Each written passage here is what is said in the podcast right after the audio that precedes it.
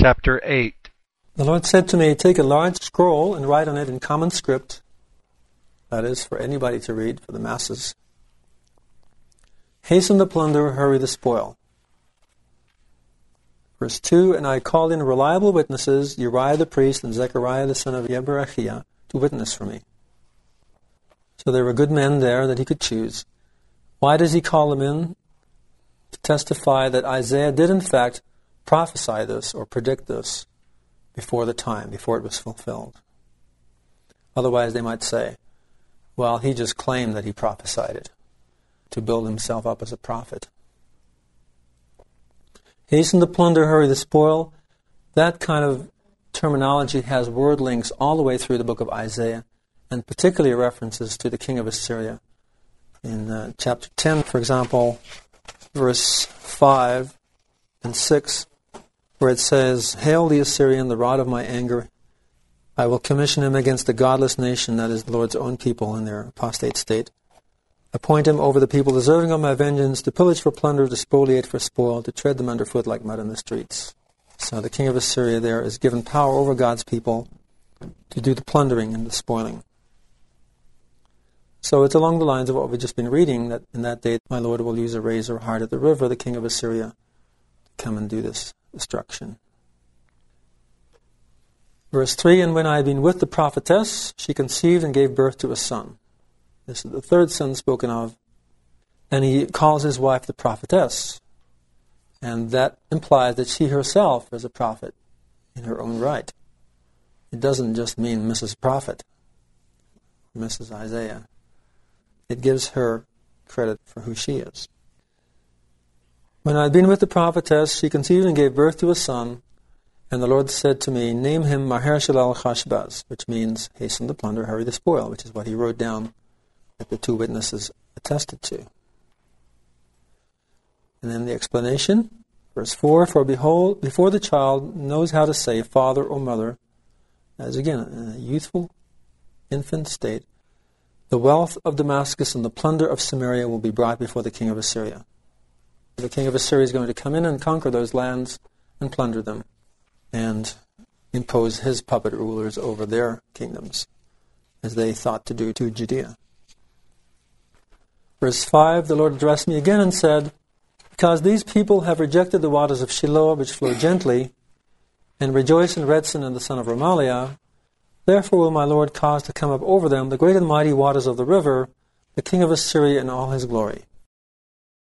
And verse 6, when it says, These people, implies that the people have rejected the Lord's covenant too.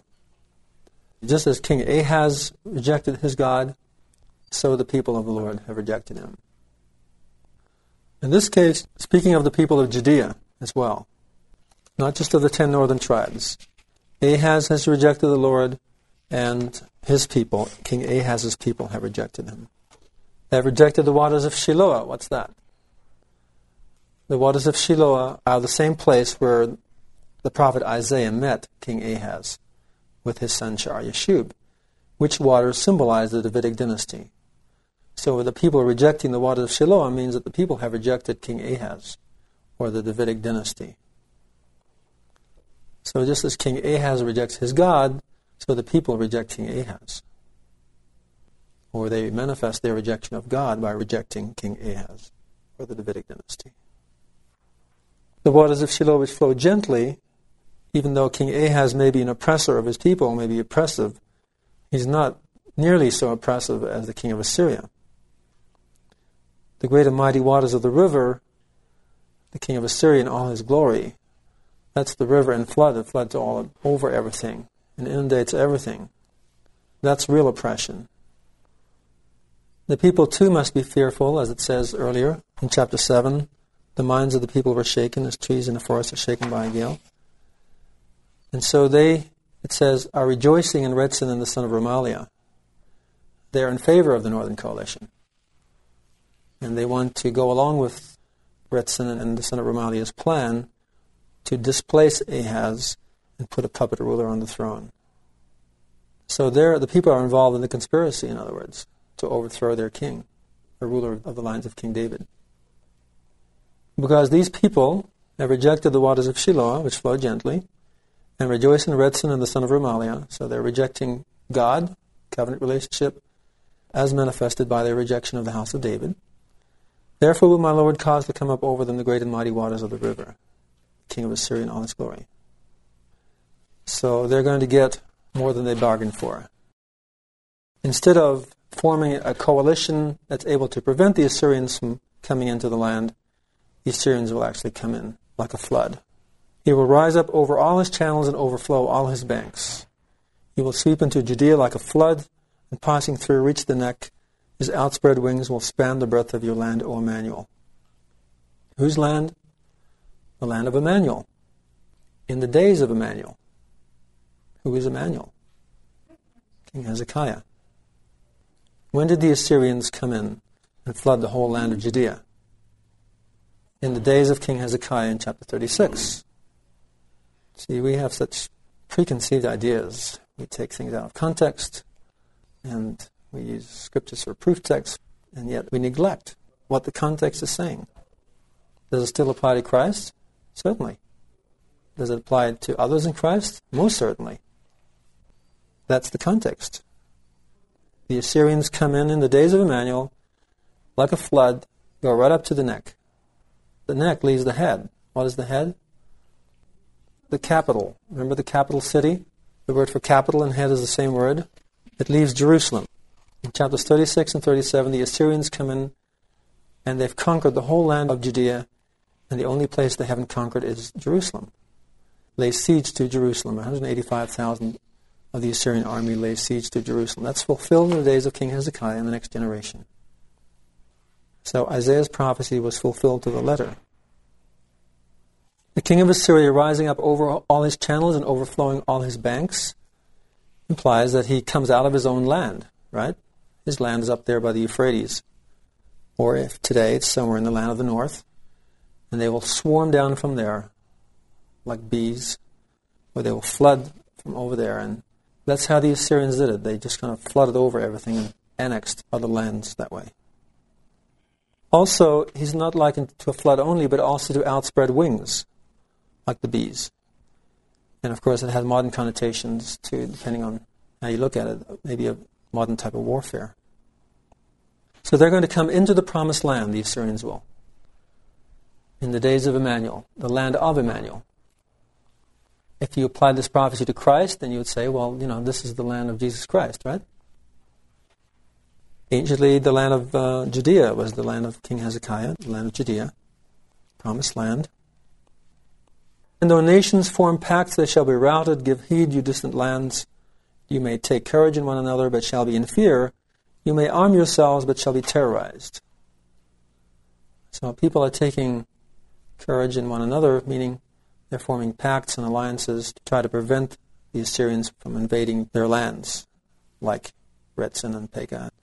It's not going to work. Those pacts and treaties are not founded upon the Lord. It's the arm of flesh. To be in fear is not of the Lord. To be terrorized, only the wicked are. All the way through Isaiah in any situation. Also, later on, we'll see in Isaiah that the idolaters are the ones who kind of take courage and lean on each other. They buoy each other up, saying, Courage, man, hang in there. We're going to hang in there together and we'll be all right. What happens to them? They all get wiped out. Though you hold consultations, they shall come to naught. Though you make proposals, they shall not prove firm. God is with us. So those idolaters, or it implies that these people are idolaters, and of course to rely on the arm of flesh is a form of idolatry. Holding consultations, those come to naught. These proposals don't prove firm. God is with us. What is that? Emmanuel. God is with us means Emmanuel. Who is God with? He's with those who rely upon the Lord, right? He's with those who rely upon Him. He's also with the Assyrians against the masses of His people, the wicked of His people. He commissions the king of Assyria, like I read a moment ago, chapter 10 against his own people.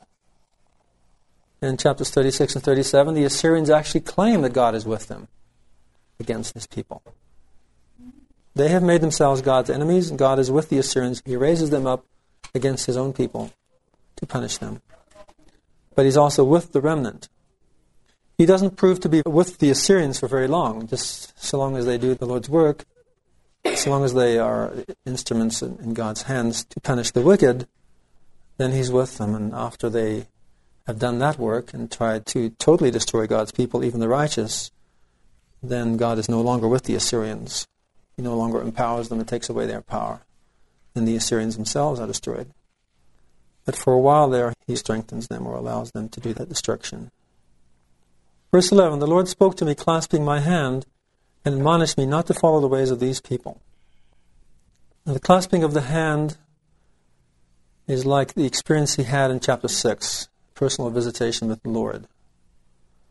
Not to follow the ways of these people, meaning these alienated people, these covenant breaking people. Otherwise, he would have said, my people, which is the covenant formula. For he said, Do not call a conspiracy all that these people call a conspiracy, be not afraid or awed by the thing they fear. So there are those who are saying there's conspiracy. Is there conspiracy? Yes, there is conspiracy. But these people are seeing conspiracy everywhere, and uh, it just isn't that overwhelming. You don't need to be that afraid or awed.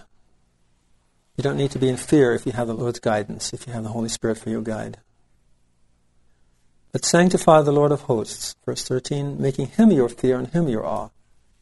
So displace that fear with a righteous kind of fear, not actual fearfulness of God, but kind of reverence and esteem, an awesome feeling toward God, who has more power than all your enemies do, and relying upon Him, fearing to offend Him, fearing to transgress, living a righteous lifestyle, doing those things that God asks you to do. That's fearing. That's fearing God. So if you do that, he'll be a sanctuary to you. A sanctuary meaning a holy place. This is the Hebrew word for holy place, standing in holy places. It also means a place of protection. It's used as such in the Old Testament. So it's a place of protection really for the righteous or for the holy ones, those who are holy. We saw in chapter 4 that those who survive the destruction are called the holy ones. But to the two houses of Israel, in other words, to everybody else in general, the northern kingdom and the southern kingdom of Ephraim and Judah, a stumbling block or obstructing rock and a snare catching unawares the inhabitants of Jerusalem.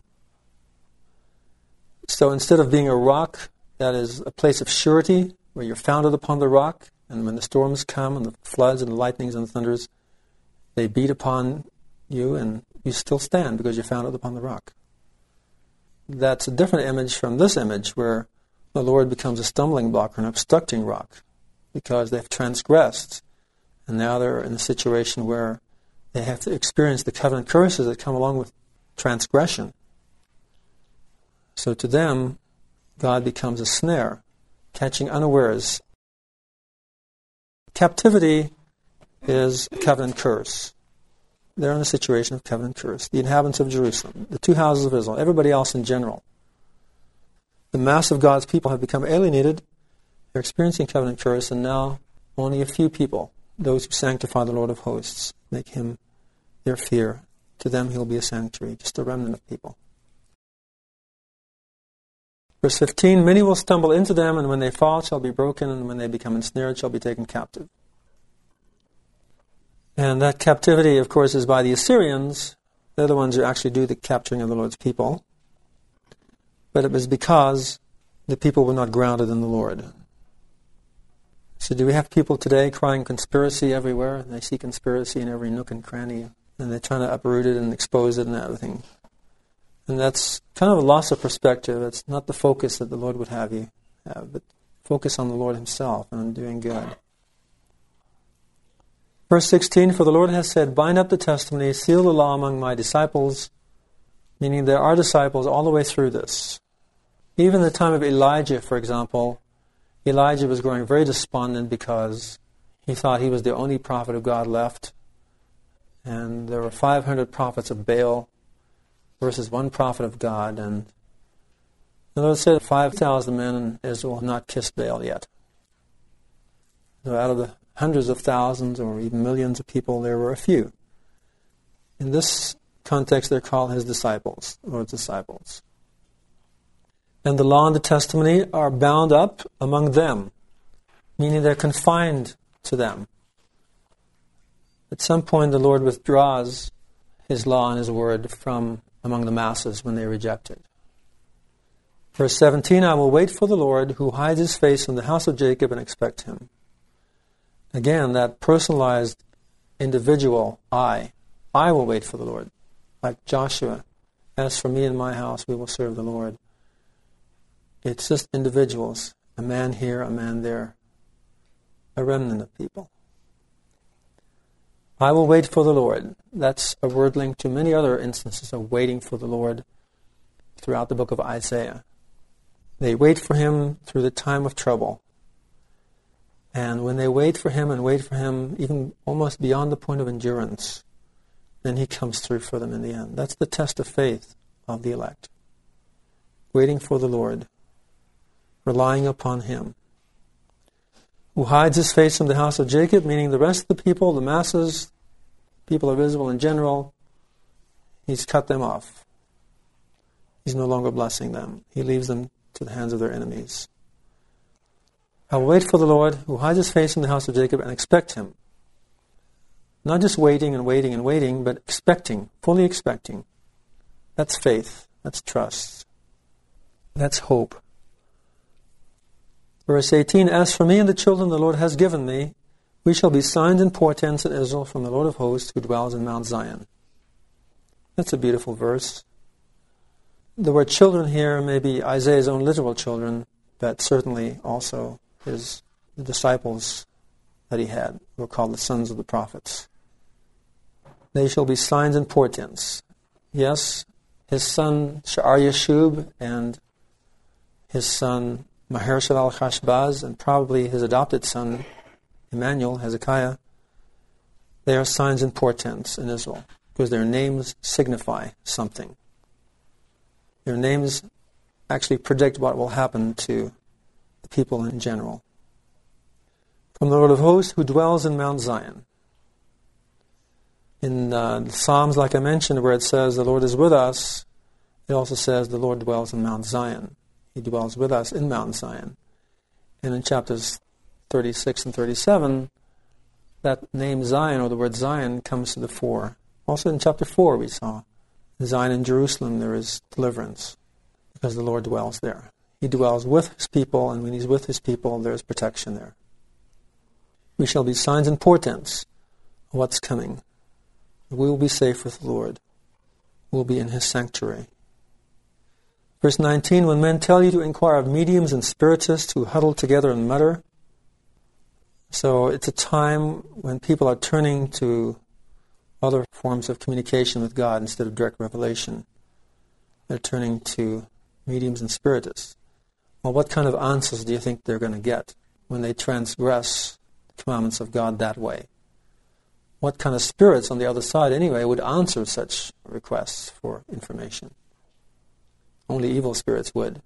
And they'll give you some truth and some falsehood with it. And so it only leads further and further astray. When men tell you to inquire of mediums and spiritists who huddle together and mutter, say to them, Should not a people inquire of their God, as their covenant God? Should one inquire of the dead on behalf of the living, for doctrine and for a testimony? Should you find out things of God from them, who've rejected, who wouldn't even answer you anyway if they were of God? Because they were forbidden to. So you're only going to get what you deserve when you do that. For a doctrine for a testimony. We're talking about binding up the testimony, sealing the law among the disciples. It'll be sealed up among the righteous in that day. The wicked will not have access to it because they rejected it. So you can't get doctrine or testimony from them. Surely while they utter such words devoid of light, so they're unenlightened people, they roam about embittered by hunger, which is a covenant curse, which is a consequence of their transgression. Why turn to covenant breakers for answers? And when they're hungry, they become enraged and gazing upward curse their king and their God. And that implies that they're disloyal to God and also to, to the government God has placed over them. They will look to the land because in the cities it'll all be oppressive and there's no food. But there shall be a depressing scene of anguish and gloom, and thus they're banished into outer darkness. So they may go into the countryside, but there's nothing there either. It's just outer darkness, like the five foolish virgins are banished into outer darkness. Why? Because they rejected the light. And so they're made to suffer during that time as a consequence of rejecting the Lord. The elect go into the sanctuary, right? Verse 14. See how similar this is to Jesus' parable of the ten virgins? The elect go to the sanctuary, and the foolish are out there suffering the consequences during that awful time of destruction and invasion.